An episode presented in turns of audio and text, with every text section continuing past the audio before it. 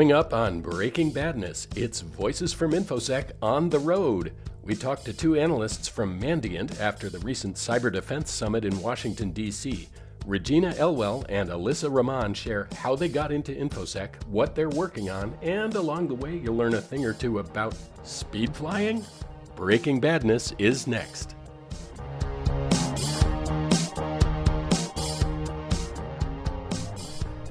So I'm at the Mandiant Cyber Defense Summit 2021 with Regina Elwell, who gave a fantastic presentation uh, a couple days ago. And Regina, thank you so much for joining us on Breaking Badness. Yeah, thanks for having me.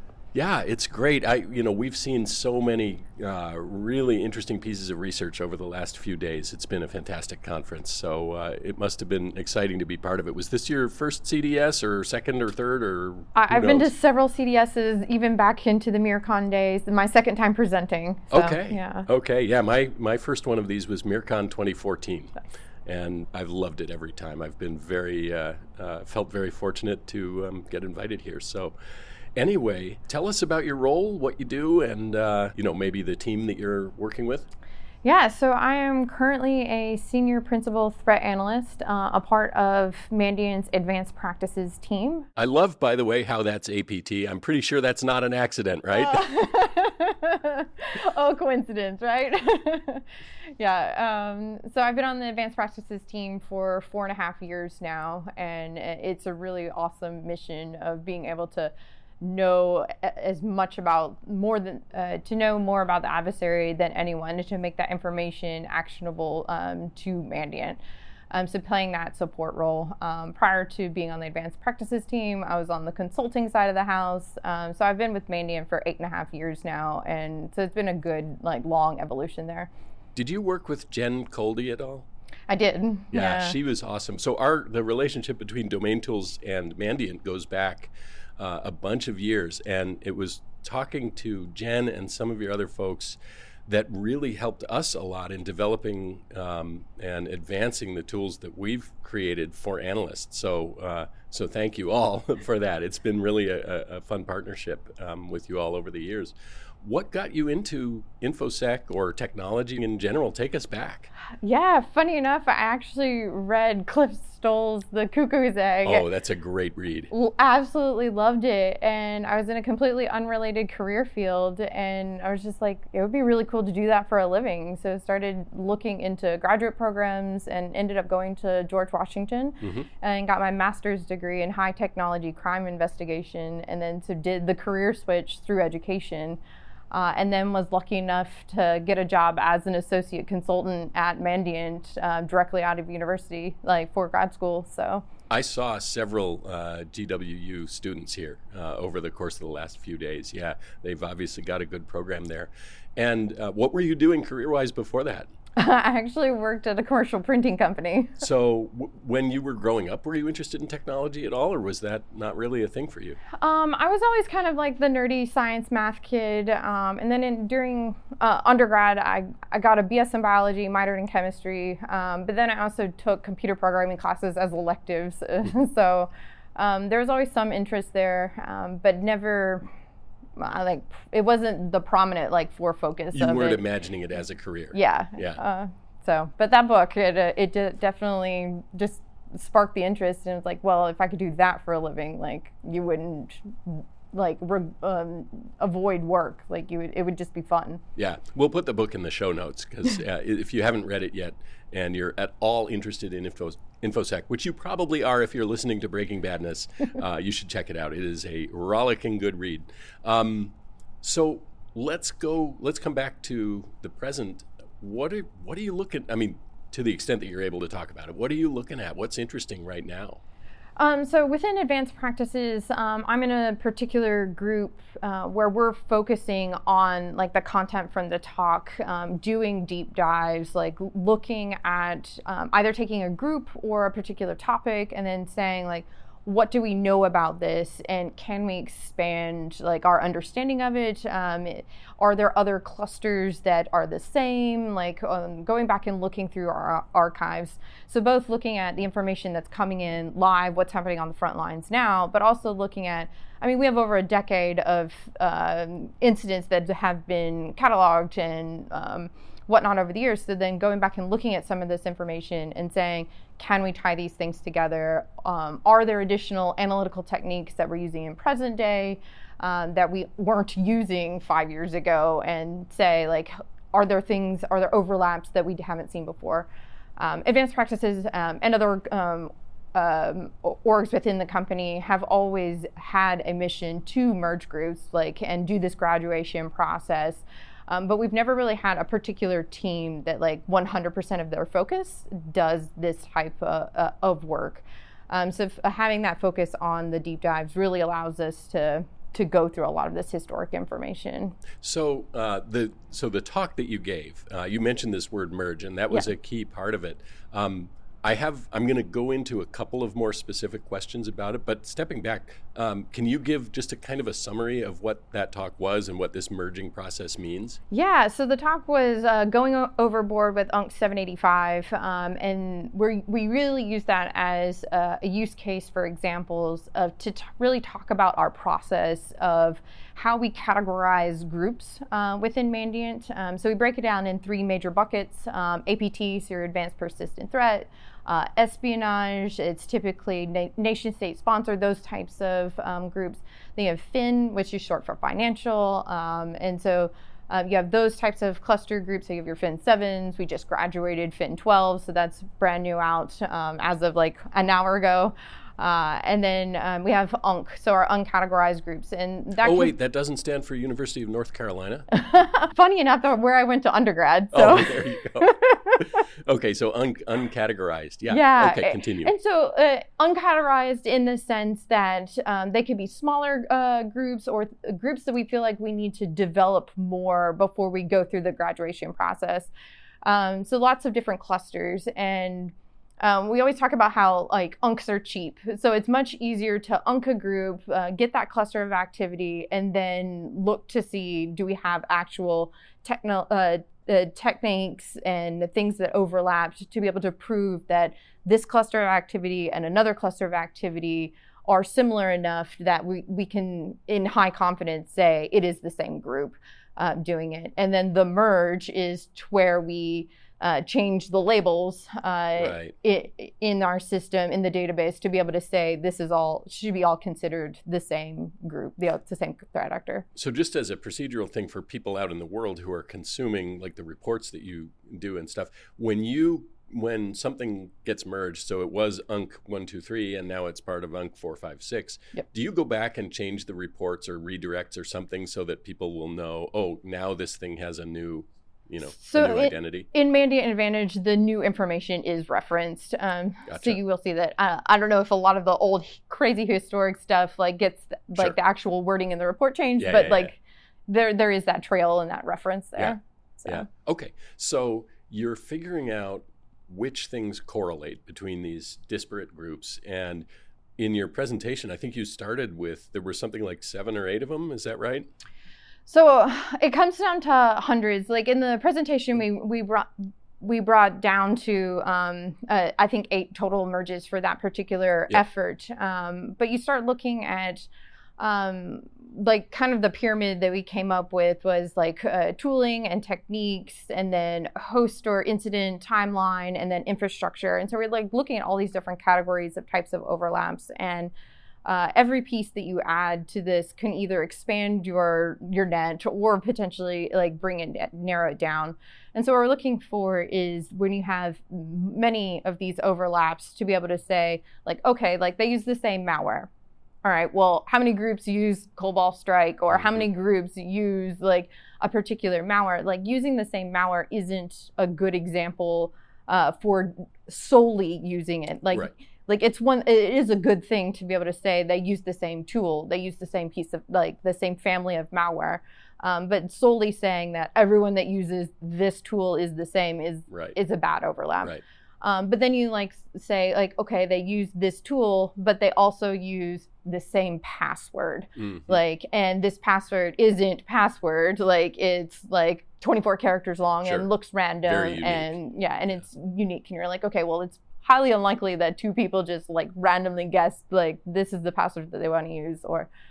And then you look at different techniques like um, are they using the same command line parameters? Are they using the same uh, tooling? Are they using the same like um, uh, implementations? Um, like, are they using the same like settings of things? Um, and then like looking, it, it, then you go into like uh, host and incident timeline. So is it uh, can you tell that they're targeting the same industries? Are they ta- targeting the same organization? Or do you have two clusters that are active on the same host, like using the same user account?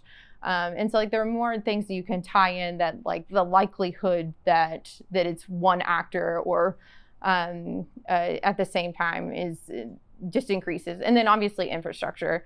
Um, so if they're using the same IP address in the same time period um, or the same domain in the same time period, um, it becomes um, more and more likely that it's the same group. God, uh, wouldn't it be cool if there was some research, some uh, tool that let you kind of correlate these domains and IPs and stuff and tie them all together? Somebody ought to do that. Yeah. yeah. So that so that's really interesting. So you find, you know, the more correlating data points that you can find, obviously the more your confidence grows that these things are in fact related. It's not some spurious correlation. Yeah. Um, one thing like you know, a lot of people are familiar with the diamond model, and one of the vertices of the diamond model is victimology. Is that part of the, the calculus for you guys? I was a little surprised that that wasn't there. And your co presenter, Dan Perez, mentioned this verbally really briefly, but it didn't come up. And I was just a little surprised um, that that wasn't also one of the correlating factors. But it, does that enter into it at all? Or yeah, we definitely talked about um, targeting a little bit in like the host and incident timeline. Um, we didn't focus on it too much because we were trying to keep like high level for the presentation. But absolutely, it comes in um, because if um, two clusters are going after the same industry, you see that it hitting many organizations, but it's all in a particular thing. Like they're going after, I don't know, helicopter schematics or mm-hmm. like whatever. Um, it, it, definitely keys our interest and it helps build out a profile for that threat actor. So. Gotcha. That's interesting. So, what do you think? Peer into your crystal ball. What do you, if you're, can you extrapolate from the changes in TTPs that you've seen so far and extrapolate forward to what you think? I don't know, if you were a threat actor, what would you be doing next? Maybe you shouldn't say this because you're really good at what you do. That you shouldn't tip them off with these ideas. But what are some things that you think are kind of, that you're waiting to see, that you kind of expect to see down the road? Um, I, I do think that it is I guess expected and uh, impressive at the same time um, that we do have threat actors that pay attention to information that is publicized about them. Um, and so being able to to watch that evolution happen. Um, so when a report comes out, not necessarily by us, like we've seen it happen sure. for us, but some other organization, any information that's put out, and then you actively see the TTPs change. Mm-hmm. Um, so I always think that that is impressive to see the constant pivot and the constant like evolution of the work like oh well that that's how they're detecting us and now we, we shouldn't do that um, and, and, seeing uh, that constant pivot. Um, so what should they be doing moving forward? I, I think that you'll see probably see um, fin 12 um, now that we, that's all posted uh, I, I would only imagine that we're probably going to see an evolution of what they're doing now based on the information in the report. So, yep. yeah. I think we can expect that. All right, shifting gears a little bit. Favorite InfoSec Twitter follows? Oh, I, am really a, a, bad person to ask for that. I'm the worst at Twitter. We were just joking um, because I come up with my one tweet a year, maybe two tweets oh, a year. yeah, Chris Krebs said Twitter, it's where everybody gets their news now. yeah, yeah, no, I, I do really in, enjoy Chris Krebs, but like I, I don't follow Twitter for yeah, the most part. Yeah. So uh, that's probably smart. it can really depress you sometimes. Uh, there are always good cat videos. But I will post about this. Okay. Yeah. Oh, very cool. Uh, well, thank you. We appreciate that. What do you like to do when you're not saving the world? Oh, um, this always comes up. Um, I, I, really enjoy um, paragliding and speed flying, and yeah, uh, anything that really flying involved. So. Oh, yeah. oh, we have some things in common. I, I have never been paragliding. Yeah. I have a gift certificate for it. And if I don't use it soon, my wife is going to throw me off the cliff without the paraglider. But, but I really want to try that. But you said speed flying. What is that? Yeah, speed flying is like a, a small, fast version of a paraglider. So rather than trying to stay up, you're going down mountains fast. Gotcha. So, yeah. yeah. that that looks really. I want to try hang gliding Yeah. because I like the I don't know I like the the wing aspect, the way that that wing is, yeah. and so I've always wanted to give that a shot. to me, hang gliding seems scary, like with the more of a fixed wing. Isn't and, that interesting? Is that because you're sort of you you have it is a parachute, so like you don't have to have a parachute because it is one. Is Yeah. That, is that why? Yeah, well, because I went the evolution of like skydiving and base jumping, and then um, paragliding. So um, to me, hang gliding is more like it's more closer to a fixed wing, Yep. and um, yeah, I just I'll stick to more fabric. Well, uh, Regina Elwell, thank you so much for joining us on Breaking Badness. Uh, it's been awesome. We would love to uh, have you back sometime, and hope you enjoy the show. Yeah, thanks for having me. Our next interview on Voices from InfoSec is with Alyssa Rahman, also from Mandiant. And Alyssa, thank you so much for joining us. Thanks for having me. I'm really excited to be here. You know, you are one of those uh, great posters on InfoSec Twitter. Um, you always have interesting things to say and insights and stuff and, and fun things as well. So uh, we'll put your Twitter handle in the show notes. But tell us what your role is uh, at Mandiant. Yeah, so I am a principal researcher on Mandiant's uh, advanced practices team. And my day to day varies a little bit, but uh, I think most of the stuff that I do falls into a couple of buckets. One being just diving into techniques that we're seeing uh, from intrusions. We work really closely with our incident response teams um, to make sure that we can see what's actually being done by attackers, uh, especially at our customers. And then the other aspect of my job is a lot more threat hunting. So, um, looking for what we like to call weak signals, which um, are, are things that may not necessarily be firm proof that something is evil or malware, uh, but it can be really interesting, especially as you start layering those signals together. And it can help you find some really intriguing uh, attackers and sometimes brand new tradecraft. So, uh, that that's the majority of what I do. Is the threat hunting that you're talking about inside customer environments or out on the internet or some of each? It's kind of a combination, and we will do searching through the telemetry from from customers, but um, definitely, I think most security companies also take advantage of like public uh, sandboxes and other intel feeds to um, kind of expand their visibility because there's always a little bit of a data bias if you're only looking at just your customers. Yeah, that makes sense. And you know, when we think about when we think about threat hunting, it's actually it's not a monolithic thing, right? There's so many different ways and places and so forth that you can hunt. And one of the things that we uh, always like to promote and encourage for folks is hunting on adversary infrastructure that's out there on the internet, looking outside your firewall as well as looking within, because you can often expose some really interesting things and also, you know, pieces of attack infrastructure that may be getting ready to do something bad but haven't done something bad yet.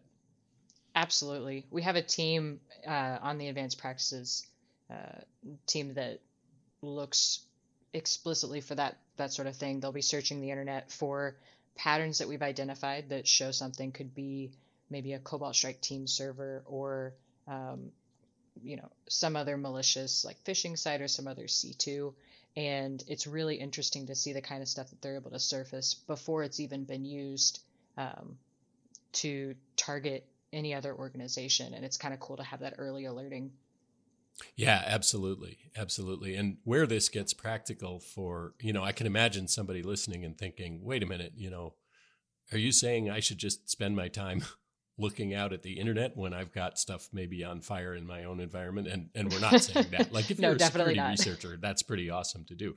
But what we what we do talk about is if you notice something bad in your environment and then look at what it's connected to out there in uh, on the internet now that actually can be very applicable and um, and useful and also not necessarily take a whole ton of time to find some of those connections so yeah that's kind of what we're driving at in our our interest in uh, adversary infrastructure based hunting yeah absolutely it's something that may not be the first priority um, for an internal team on a day to day, but it can provide some really crucial context if they have something happen in their network. Yeah, for sure. So, Alyssa, what got you interested in this to begin with? Are you um, like, has your whole career been doing this kind of thing, or what got you here? Well, I'd like to say it was a, a really sophisticated reason, but to be honest, I just really enjoyed uh, spy stories and mysteries and stuff as a kid. Um, and so when I was younger, I was like, I'm going to be a detective when I grow up. I'm going to catch bad guys. And uh, when I was trying to figure out what like degree to do, I realized I was torn between being a detective and really liking computers. And my mom, who had majored in math and computer science, was like, hey, uh, the way that computers are secured is with encryption. You could do cryptography because that's kind of code breaking. It's kind of computers. And I was like, yes, all in, let's do it. And then I realized it was a lot of math. so I pivoted really fast from that.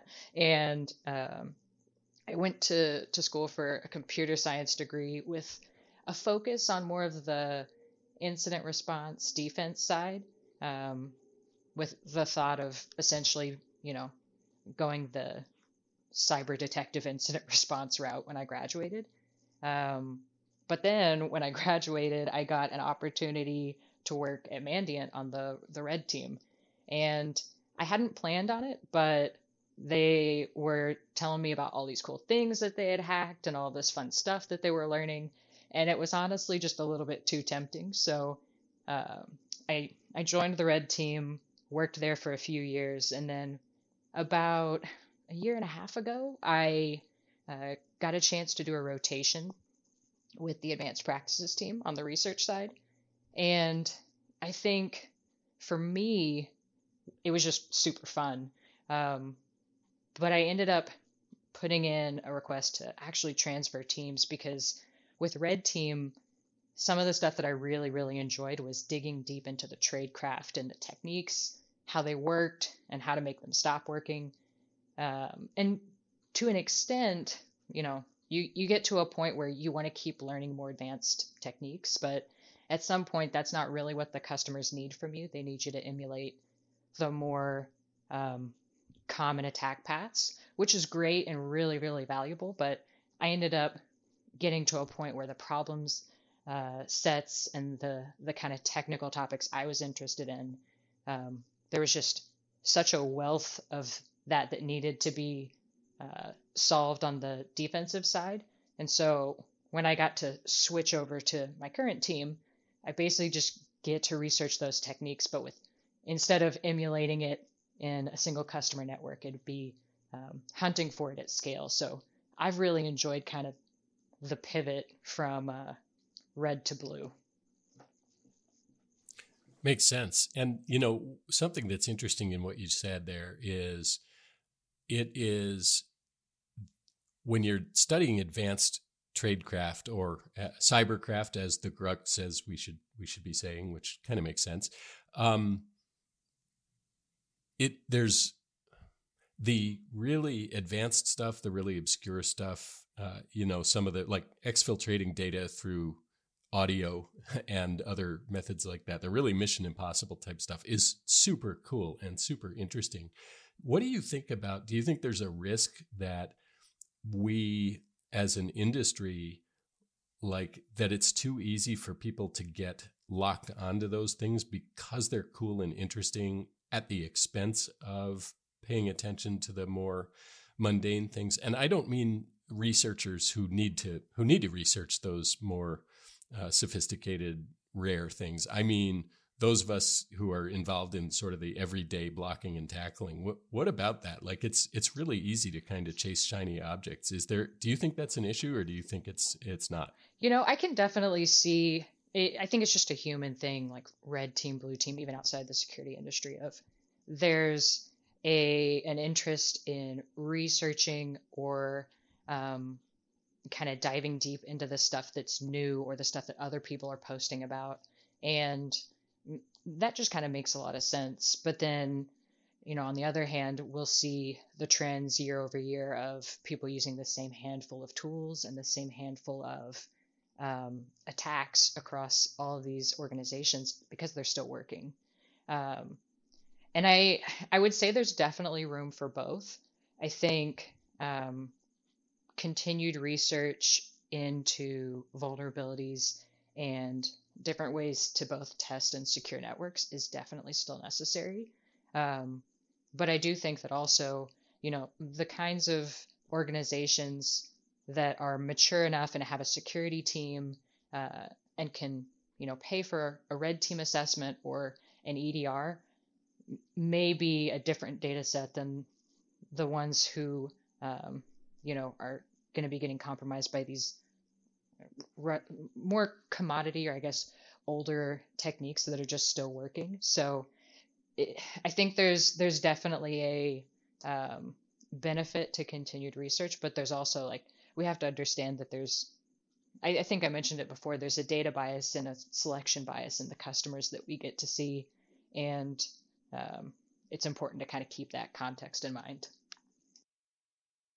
Yeah, you know, one of the ways that I've seen this, that we're seeing this play out in real time, is it's appropriate that ransomware gets the amount of attention that it does because it's a huge issue. I mean, that's that's just uh, not controversial.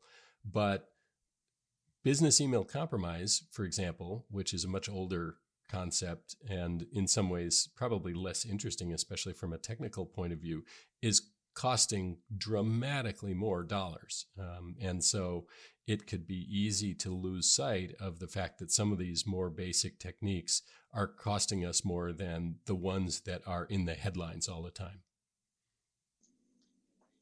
And I, uh, I also, you know, related to that. I mean, I wrote a blog uh, a little while ago that was uh, the title was "We Know How to Stop Ransomware," and and the point was that you know it's composed of all these individual techniques that each of which by itself is something we know how to deal with as an industry um, and as defenders.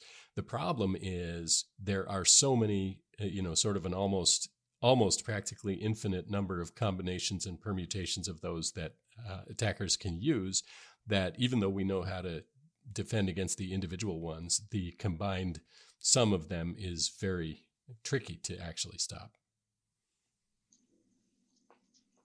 Yeah, it gets. I, I think we we kind of run into the problem a lot of times that security is expensive, um, and we haven't figured out an easy solution to it yet. So, um, I definitely agree with you that there's a wide range of attacks that organizations are having to fend off. Yeah, yeah, it's it's sort of an entropy problem in that there's an infinite number of disordered states and that's the playground that the the bad guys get to play in. And then there's a finite number of ordered states which is where you're secure and that's the playground we all have to play in. And uh, so there's an asymmetry to that that's always going to make this job challenging. Um, shifting gears a little bit what are some things that you are researching right now that you find especially interesting?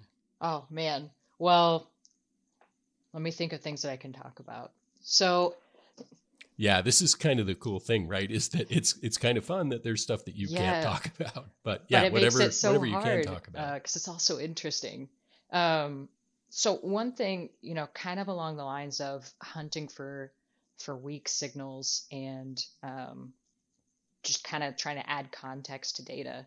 One of the things that um, I was working on you know, recently was looking at, I was looking at, I guess, emails, phishing emails, and the malware that comes along with them. And I noticed that when I was triaging those uh, events, if I saw something like enable macros or please download this security patch, you know, stuff that we've seen attackers use, but also like that I can remember using as a red teamer. Um, th- that kind of phrasing, while it didn't mean that the email was malicious, it definitely like is a red flag for me as an analyst. And I realized that I had a blind spot um, for non-English phishing lures, and it can be, you know, challenging to have that same context if you don't speak whatever language it is you're reviewing. And so I kind of set about figuring out a way to automate generating rules that just tagged if they saw certain, you know, quote unquote suspicious phrases in different languages. So if it comes up in Urdu, Spanish, French, um, you would still be able to have that context of what it's saying. And, um, you know, not all of our rules and our um, detections, quote unquote, that we put out will be to detect evil. It's sometimes they're just for labeling and contextualizing the data. So um, I've been working on that, and it actually ended up being a lot more of a a technical like challenge, I guess, than I expected because Yara, the rule type that I was using, doesn't support non-ASCII um, conditions. So I was having to do some, yeah, I, I, had to do a bunch of funky encoding stuff um, to make sure I was catching it. So like UTF-8, 16, 32. So, but it was really fun because you know then you start seeing all of the the hits pouring in, and you get to to triage and kind of piece things together. Yeah, that's interesting. It's like you use the uh, metaphor of weak signals, but then there's also this is maybe I don't know these might be medium or strong signals, but they are in what had been blind spots before, and and you're illuminating Absolutely. those blind spots. I think a lot of threat hunting comes down to being able to find the things you don't know that you don't know, and trying to systematically attack those areas to to find patterns or anomalies that you can get a grip on to start finding more uh, malware and evil stuff. What do you think we as an industry are not talking about enough? Um, either, either sort of at the industry side, like vendors and so forth, or practitioners. Are, do you do you have any things that are sort of like frustrations for you because people don't talk about them enough, but that are major factors? Oh man, um, I, you know, I think ransomware is one of those issues that for a long time was kind of seen as like a commodity. You know, they're they're using older techniques, whatever, but it's become such a public nuisance, really, and affected so many things that uh, kind of the inverse of your question. But I've actually been um, happy to see the industry wide and even outside the industry approach everybody's been taking to tackle this because it's something that you know a hand, handful of red teamers or just the security industry wouldn't be able to solve it it's going to require um, a lot of cross discipline collaboration so um, didn't really answer your question but I, I've, I've personally been encouraged to see the increased discussion and collaboration about issues like that. It was, you know, it was very clear. One of the themes that came up over and over again at the Cyber Defense Summit was that this has gone from being just a nuisance to a national security issue and and probably you could argue an international security issue and in some ways a geopolitical issue now um, because of where so much of the ransomware stuff is originating and where the victims are and everything so yeah, that that makes a lot of sense. And then we heard also a whole lot at the summit about the importance of as you say collaboration and and one of the forms of collaboration I heard mentioned over and over again was public sector private sector partnerships. Yeah, absolutely. And I think the the progress we've made in that area especially over the past year has been really cool. Yeah, it seems like that's accelerating. The the whole concept there is getting a lot of momentum, which I think is a great thing. Cool. Hey, let's shift gears a little bit and uh, talk to us about um, some of the fun side of things. So, so, or this can be sort of work and fun. Who who are some favorite uh, infosec Twitter follows? Oh man, that's a great question. Um, I mean, not gonna lie, Nick Carr and Steve Miller, who did used to work at uh, at Mandiant, they have a quality combination of technical content and memes is how I would describe it, which I think is peak infosec Twitter, if I'm being honest. So those are probably two of my tops. That's kind of Joe Slowik's brand is uh, infosec truths and memes, um, and really heavy, heavy uh, doses of both. Yeah, you got to smuggle in the like super technical discussions about hex encoding with with a couple of gifs. It's like uh, it's like truth bombs. It's like you're smuggling truth bombs uh, in with those those uh, funny memes. So, what about outside of work? Like, what's uh, what's fun for you? What do you like to do? Um, well, I mean, pre-pandemic, I was a lot more active. I um, I, I enjoyed doing Krav Maga, which is like an Israeli self-defense martial art. Uh, I got to level three, was doing rock climbing, really active, and then the pandemic hit. So um, I don't, I haven't done that in a while, but I got a cat, so I'm much more of a homebody now. So now um, you can um, produce your own cat pictures and videos. Exactly. Which is exactly. really what the internet is for. I mean, it's my primary goal. But yeah, my, my cat likes to play tag and hide and seek for some reason. So that's probably the most uh, active I get these days. But I I live in the DC area and I there's always tons of festivals and stuff. So I usually spend my weekends kind of exploring the neighborhoods.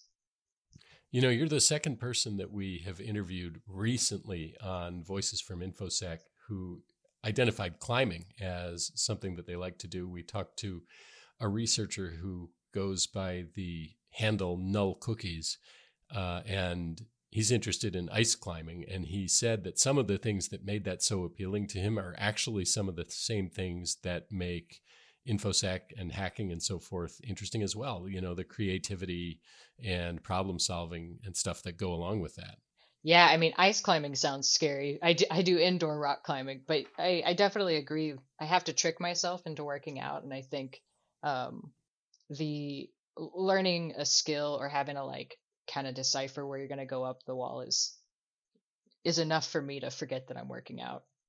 Yeah you're doing a puzzle at the same time. Exactly. Well, Alyssa Rahman, thank you so much for joining us. This was a, a, really fun interview, and we are so grateful on Breaking Badness to be able to talk to folks such as yourself. So, any uh, any parting words of wisdom for the audience? Uh, no parting words of wisdom. Although I do want to say, I think you guys have the best podcast name. well, thank you very much. All right. Well, uh, that will wrap things up for today. So thanks again. Thank you. That's about all we have for this week. You can find us on Twitter at Domain Tools. All of the articles and IOCs mentioned today will be included in our blog post, which can be found at domaintools.com slash resources slash podcasts.